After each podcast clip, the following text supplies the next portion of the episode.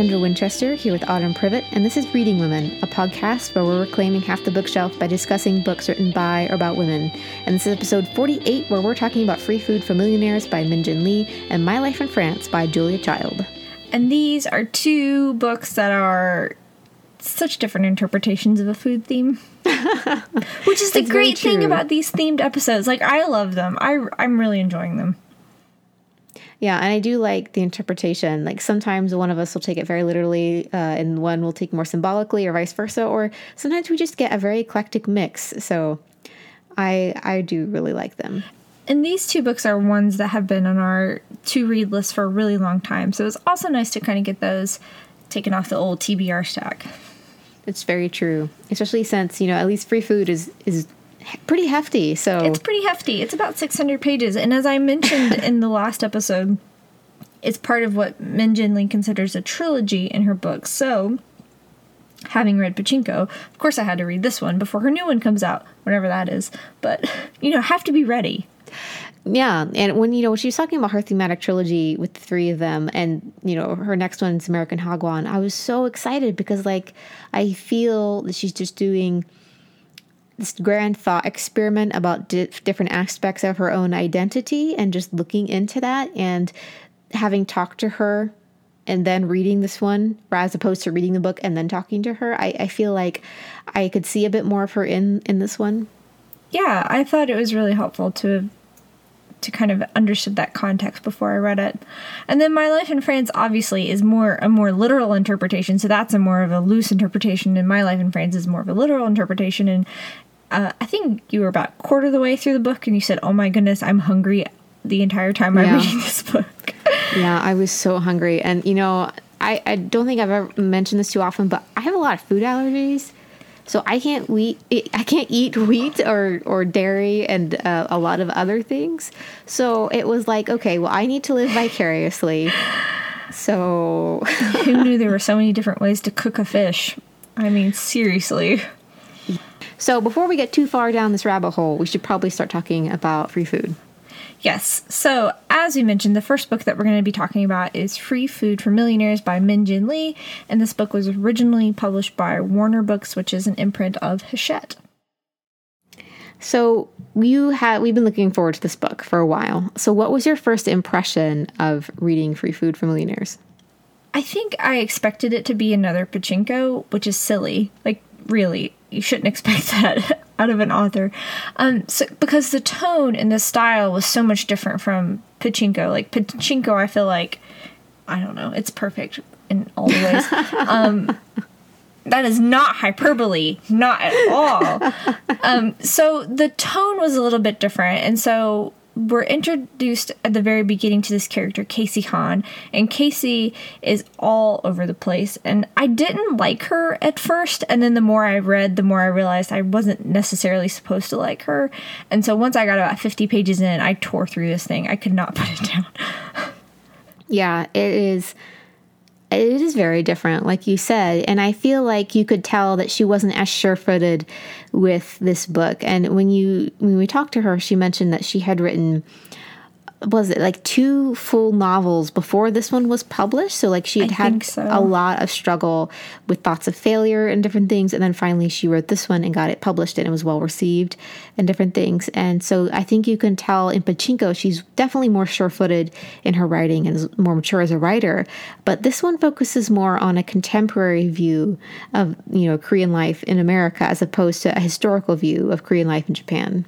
But it does still have a very historical element in the sense that it feels very Dickensian in the sense that there are a lot of characters and a lot of characters that change and shift and morph over role. So it does have more of that, but it does so it does still have that kind of I don't know the word I want like historic feel to it because it feels like it's part of a tradition.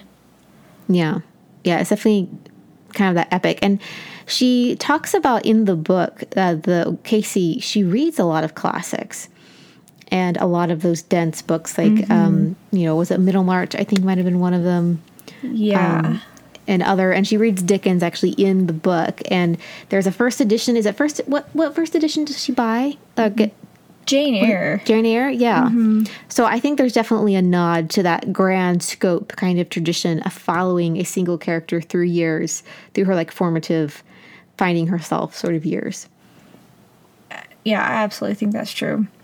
One other thing that I thought was interesting about this book was the title. So the title is comes from a scene kind of early on in the story where Casey gets a job at an investment bank and when she's being interviewed the interviewer tells her to go to the banquet like this lunchroom to have lunch because they cater food all the time and he's kind of explaining to her the culture surrounding like who goes and gets lunch and how much they eat and all those kinds of things. And he says that you know millionaires love free food. It's free food for millionaires which happened really early on and i didn't really quite understand the context of that comment until i got later into it but it really is a great title that kind of encapsulates this idea of like the rich getting richer which is kind of a theme throughout the entire book Yeah. And I, you know, I was looking for it because I feel like I think you might have given me a heads up of something or other. And so I was looking for it. And, you know, she's, Casey's been thrown out of her house and she's struggling for money. And she's, she's living off like ramen and things she's stealing from her friend. I mean, her friend knows, but, you know, basically stealing our friend's fridge. And so she gets to this place and there's all this food and all these people who have all this money are getting free food. And it's like, what? Like I'm starving here trying to get this job so I can actually eat food and maybe start paying off my bills and these millionaires are getting free food and I feel like that's like the critique on the class culture in a sense of that area of New York. And especially in when you think about Casey, because her parents are immigrants and they work for a laundry and that that they don't own, and so her parents have always worked really hard and they live in the same apartment they've lived in since they moved to New York, which was a long time ago. So Casey kind of has to balance these two worlds between like the super rich, like her friends from Princeton and her boyfriend who's also from Princeton, and then her family and her parents who are still very poor and still have a very save, scrappy kind of mentality. I don't know. Some one of the things that has begun to draw my notice recently when I'm reading literature is just the class difference. And I feel like with the emphasis on stories in New York, oftentimes they're focusing on like you know rich white people problems, which I mean some of those can be really fun, but we're not actually getting at the core of people working really hard and, and suffering just to to make it. And how the opulence of these millionaires can live right next to poor people like Casey's parents. I think too we often get a lot of stories about people who are just starting out on the American dream, as it were. And this is kind of in the middle of the story. It's not at the beginning, definitely not at the end, and it's kind of this middle place, which was also a really fascinating time to study or to read about. And on that vein, there's a lot of look at Casey's identity as a Korean American and as the daughter of immigrants. And she's part of a you know vibrant Korean community living where her parents live, and there's a church there. Um, her friend, who she ends up staying with, goes to you know the same church, and you know her dad's a dentist. So like there's there's that you know both are Korean Americans, both are the children of immigrants, but one has so much and one and one doesn't. And there's just this harsh contrast of their two journeys and figuring out who they are as Korean Americans. It's really heartbreaking. It really is. And even Casey's sister, who is also plays a not as prominent role as her friend, but she also is struggling with her identity. And I thought it was fascinating to contrast those three women because one has all the money and privilege and has a really hard time and still struggles, which you would think would give her a leg up. And it does in a lot of ways, like not discounting that at all. And then Casey, who's taking the non traditional path, like going against what her parents kind of want for her.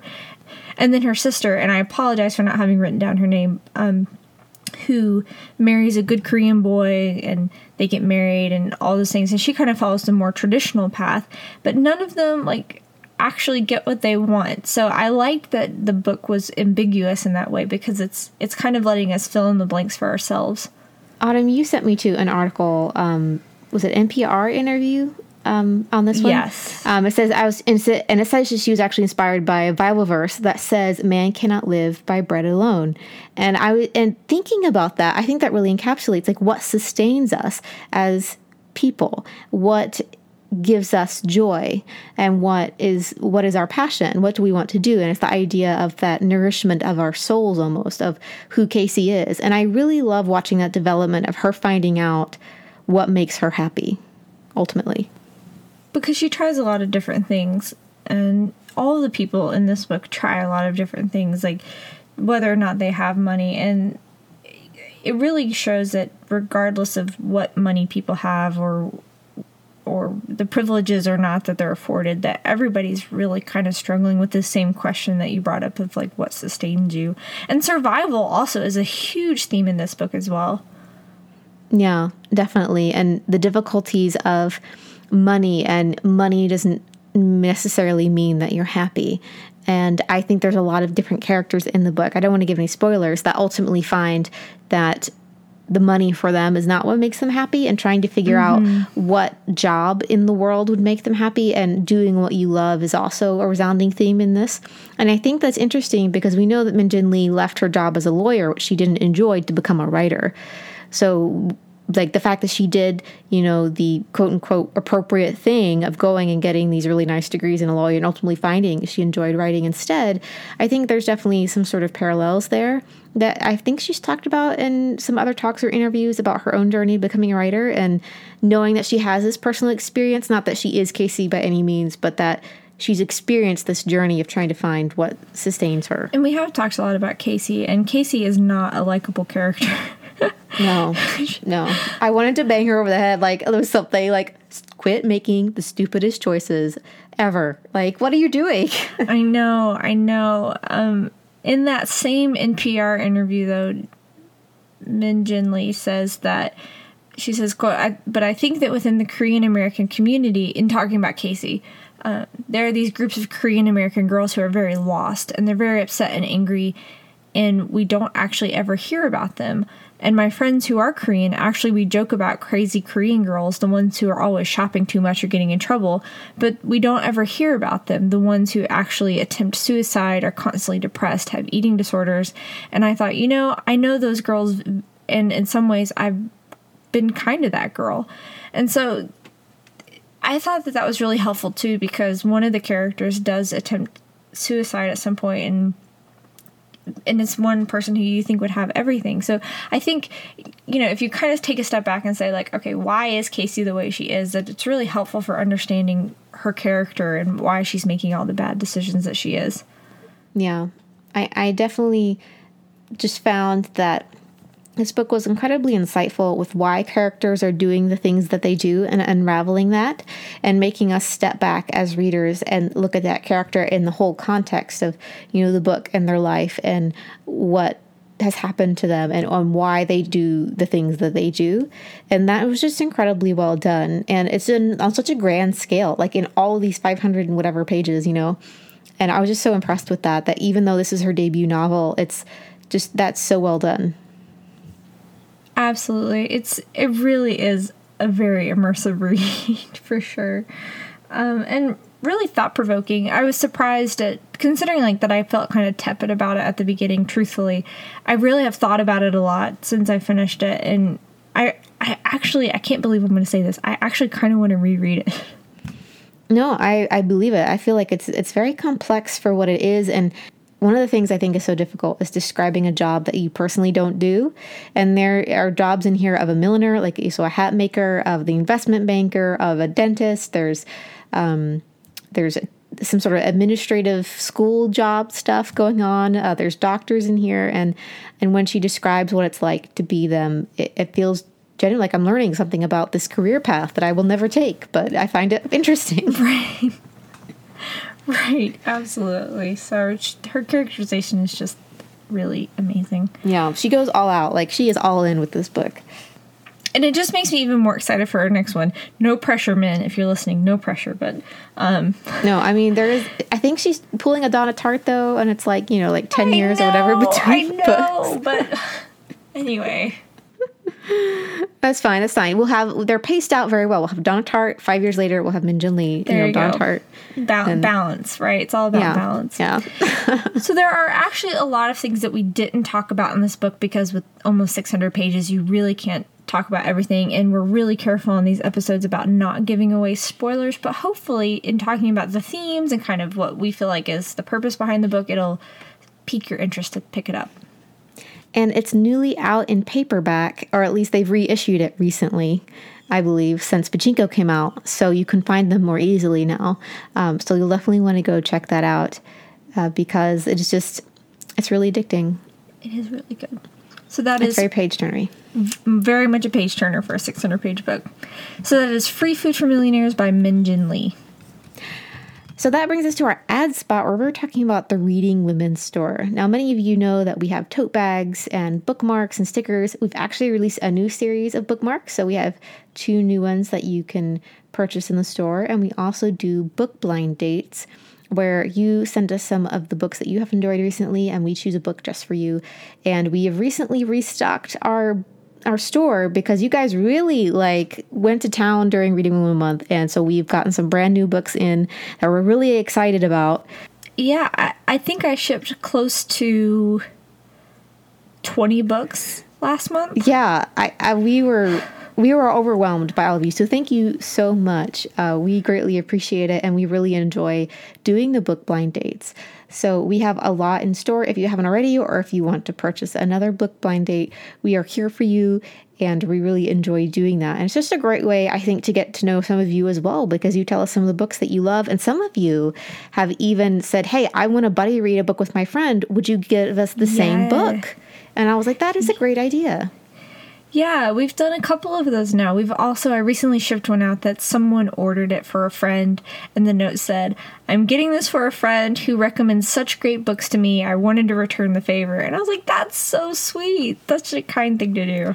this you guys are just so great with your experience that we've had with our store and so if you haven't already you'll definitely want to check out the reading women's store we'll have the link in the show notes and you can follow it and, and see what you like uh, we really really enjoy i don't know shipping books out to you what was i say we really enjoy we, we really enjoy curating We have a lot of fun picking them out. Yes.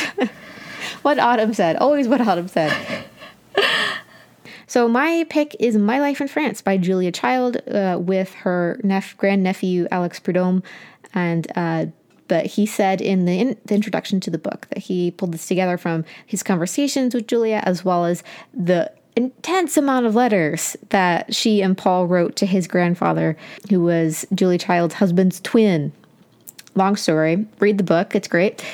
You were actually the one who introduced me to Julia Child in literary form. So I think I should be the first to ask you, like, what did, what was your initial impression of this book? So when I first started this book, I found it a little slow because she does take a while to set up like you know her background and that they were just married. But once she actually starts going to culinary school, it really picked up a lot because the way that she describes food is so vivid. Mm. And you can tell like her true passion for food comes out. And I feel like a lot of people are told to like you know squelch some of that passion to not be so intense and in love with the things that they do love but she's not she totally goes for it and you can definitely tell Yeah, and as I mentioned before, I really was impressed by the fact that she didn't learn to cook until she was in her late 30s. She had this amazing career working for the government during World War II, like organizing files and keeping track of, I think, spy stuff. I don't know. She was, yeah. yeah top top security something Yeah, and she lived all over the world in all of these far flung locales, and so she definitely had a full life. When she got married to her husband Paul, she was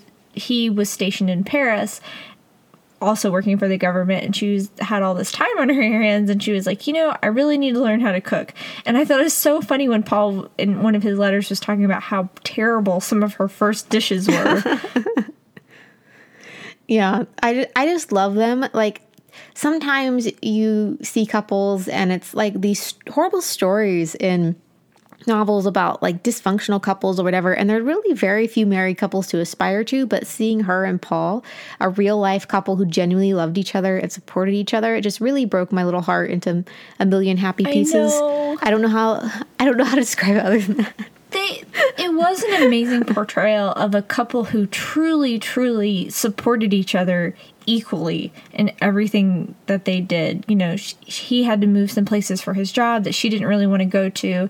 And then when he was ready to retire was when he really helped her get her cooking career going. So it Yeah. really was a lot of give and take that was really beautiful to see Yeah, I think just think they're adorable. And also, we can't talk about this book, I don't think, without talking about the movie Julie and Julia, which we mentioned in the last uh, podcast episode. That was written, I think, and directed by Nora Ephron, uh, the one and only goddess of, you know, Hollywood. Uh, so we, I really enjoyed that movie.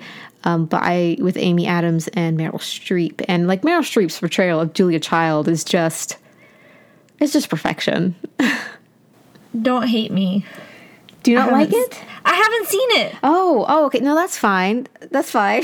You don't like it yet because you haven't seen it. See, that's fine. well i love meryl streep so i'm already like halfway there yeah, yeah, and it's. I think you will you will love it because Meryl Streep is. I think she was actually nominated for an Oscar for this one for as like supporting actress because I remember she was nominated in both categories one year for. I think this might have been one of them. But anyway, either way, like you know, we all know Meryl Streep is like a goddess of of acting. So anyway, she does an amazing job, and so seeing like the portrayal of her and then seeing Julia Child, I was always envisioning like Meryl Streep's version of Julia Child, but I I don't think I've actually ever seen Julia Child herself, her TV oh, episodes. Okay, that's where I win because as someone who grew up on a steady diet of PBS, um, I would see her show, and I remember as a kid being kind of terrified is not the right word, definitely intimidated because she is very tall, and she would, you know, do these very traditional French recipes, which always involved like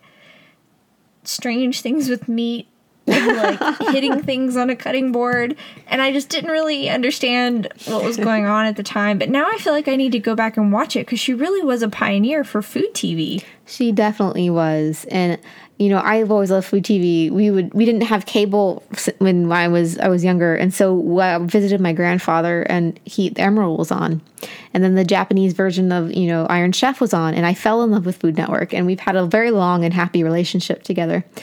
Um, and so when I saw this, the movie Julie and Julia, I fell in love because it's about a modern woman in her reflections of with a woman in food TV, and I definitely related to that. Uh, and it's a, it's a great movie. I, I did read Julie and Julia the book. I hated the memoir. I, I thought she was just too unlikable, and then I read her like part of I think the second book, and it was just I just didn't enjoy any of that. But reading this book, I was kind of nervous because it's like, well, what if I dislike it? Like I like dislike Julie and Julia, but I really did enjoy my life in France and her descriptions of food and her dedication to every single recipe in that book, uh, mastering the art of French cooking. can we talk a little bit about tv Yes, please.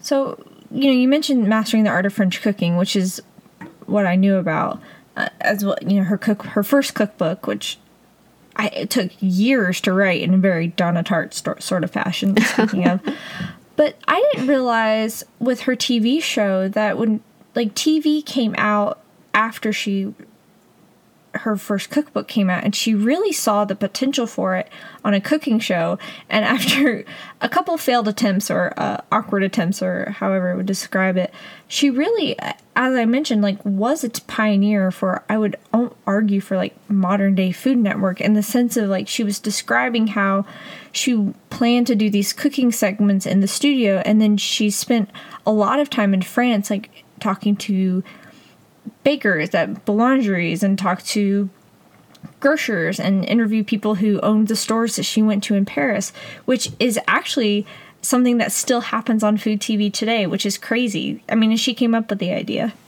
Yeah, definitely. She definitely was an incredible pioneer for for that. And you know, as an avid lover of food TV, I that is my number one thing that I watch is is you know I watch Food Network Star, I Chop, the whole nine yards, and there's also the travel kind of show which she did in like a documentary. She would said that you know she did would do an episode on I don't know baguettes or whatever, and they would actually go to France and they had like you know the shot of the bakery in France, and she actually talks about the changes of French French cooking and like how the smaller butchers and different things were disappearing by the time that she started her cooking TV show compared to when they first went to France. And I just was really heartbroken, like just reading that, how it was changing so much. And part of France was going to be disappeared. And even if I went there now, it wouldn't be there anymore.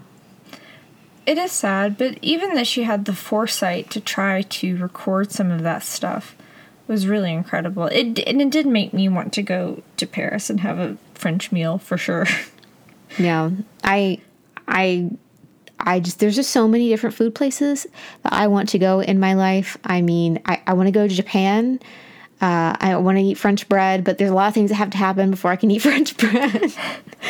um, I want to go to Italy and eat pasta, but you know when she talks about food, you can tell that she's just so appreciative of genuinely of good food. And to me, one of my favorite types of characters or people is a genuine person who just loves what they love. I maybe that's because I'm that way, but I, I loved her passion for food and her attention to detail and care in everything that she did. Like the story of her trying to find the perfect baguette recipe for the home cook was amazing. Oh my goodness. Like she said she did hundreds of versions of her mayonnaise, I think. yeah, yeah. And um, there's um, she said that like eventually like Paul was like, no more mayonnaise. like I can't eat any of this, and she was giving it away. Um, there's this scene in Julie and Julia where she's learning to chop onions after like the um, teacher like basically said you you're too slow essentially. And she was like i will beat these boys. And so she's crying because of the onions but she's also crying because she's upset that like he insulted her. So she has like this giant mound of onions like in her kitchen and, and like meryl streep's like cutting these onions and crying and like yelling out in her like julia child voice and it's like one of the best scenes. No i've got to watch this. You do. I'm gonna send it i'm gonna send it home with you the next time you're up. Okay sounds good and I didn't realize that she actually co wrote her first cookbook with her friend Simca. Yeah, I didn't realize that either until um, I watched the movie because I knew of the cookbook because I was very into cookbooks. You know, my mom's the kind of person that says, "Oh, here's your, you know, your first Betty Crocker cookbook when you're like, I don't know, ten or whatever." I knew about, it, and you see it everywhere in bookstores. And being books lover of books and food, like you see that. So, but seeing that, it, like the collaboration between the two of them was just really interesting because you know Julie Child wasn't French, so she collaborated with a French woman and then another French woman for the first one, but uh, and then she would translate that for the American audience, and that was very interesting. And I I read a lot of articles about heritage kind of food, like heirloom food, and she would talk about how there were ingredients in France that they didn't have in America readily available and how to translate that or how flour is different in America versus France. And and now with how processed our American food is, it's even worse now, the discrepancies, I think. So I found that very interesting topic that for her talking about. Yeah, and even talking about their differences in opinion, because as we've mentioned, Julia was very detailed and very technical when it came to her recipes. Even though she loved them, like she balanced the technicality with the love of food, whereas Simca was more freeform, maybe. That's not French. yes. but like that was a point of that was a, a problem that they had when publishing it was that Julia had to make sure that American audiences could make it and which I would have never even thought about. That's such a crazy challenge to have to deal with. Yeah, and she said at the time that it, there were not like step by step instructions in American measurements for the front the average you know american person to cook french food. And so just, i hadn't even thought about that. So even the cookbook itself was revolutionary because it made a certain style of cooking accessible to the average american cook. And can we talk a minute about the publishing of her first book? Yes. Oh my goodness. That is amazing. I had just like i nerded out so much. And then on the movie meryl streep is like Knopf, how do you say this? like, and I was like, yes. Oh my goodness. So the story is that they tried to get it published, and the editor kept dragging his feet, and so they never really got it. It never went anywhere. And so they met a woman who is a food editor who kind of helped them with the book, and then someone who actually, I think it went, did it go through two before it went to the final editor? The girl. Yeah, well, yeah, it went through Houghton Mifflin Harcourt which was like I think Houghton Mifflin at the time, or maybe it was Harker, whatever. It was one of them, and then it went to Judith. I forget her last name, but she discovered the Diary of Anne Frank. Yes, And she was the one who really championed the cookbook because the male editor was was saying like, "Oh, well, American women won't want to do this. This is too hard, blah blah blah blah." And then the the woman editor who got it from the pile was like, "Oh my goodness, like she saw the potential and she was like, "Yes, absolutely American at the time well you know american women will want to make these recipes. And so i thought it was really fascinating that it took a woman to get that book published. I mean goodness. Yeah. She was she was really amazing and eventually did go Knopf and I don't know I, I have this biography of um, Mrs. Knopf and I can't remember her first name I apologize but so I'm very interested in that publishing house it's one of my favorites as far as history goes and so the fact that it picked up mastering the art of French cooking it's just made me geek out as a publishing nerd just seeing that and the quality of it and they talked about the difficulties of publishing at the time and you know they didn't have email so these proofs you know julia would type up and send to people Which to like test crazy. in american kitchens. It, yes the whole process was just insane. And laborious. oh my goodness that a lot of love went in to that book. And so i've actually started you know there are copies of it everywhere. So i'm keeping an eye out for it. I use bookstores. Well if you find a second one pick one up for me. Oh my goodness the beef bourguignon recipe is is really good. So i've heard. I couldn't come to that party of yours but Um, so obviously, we really loved My Life in France by Julia Child, and if you read it, definitely let us know because uh, we just have so much love for this book. i know and now i want to try some of her recipes for sure Definitely. So that brings us to the end of another discussion episode. We hope that our talk encourages you to pick up either of these books. They really are fantastic and definitely worth your time. And Kendra, do you want to tell them what our theme is going to be next month? Yes. So ironically, we picked this months ago, but our next month's theme is Nobel Prize in Literature winners. Of course, the women who have won the, won the prize. So you at least know it'll be, you know, six out of 14 winners. Uh, so you can narrow that down because, yeah, feelings. Anyway, we're going to be featuring some of the ones that we have either recently discovered or just really love and want to share with you guys.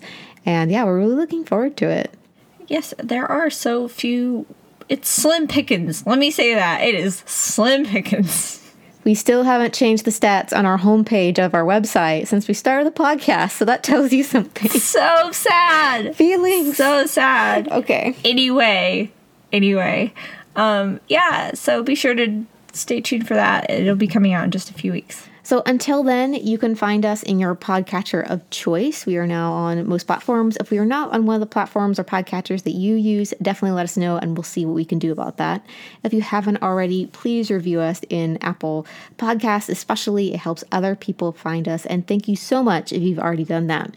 Don't forget, we also have a newsletter and we send updates for Q&As with authors that we do and news. And sometimes the first things come out in this newsletter. So that is really great. And we also feature some of our most anticipated book releases. So all of that and the books that we mentioned today will be linked in our show notes. so be sure as we mentioned to join us next time where we will be talking about women who have won the nobel prize in literature meanwhile you can find reading women on social media at the reading women and you can also find us at readingwomenpodcast.com you can find kendra and me at autumn privett and katie winchester Thank you all so much for listening, and we will talk to you soon. Bye, guys.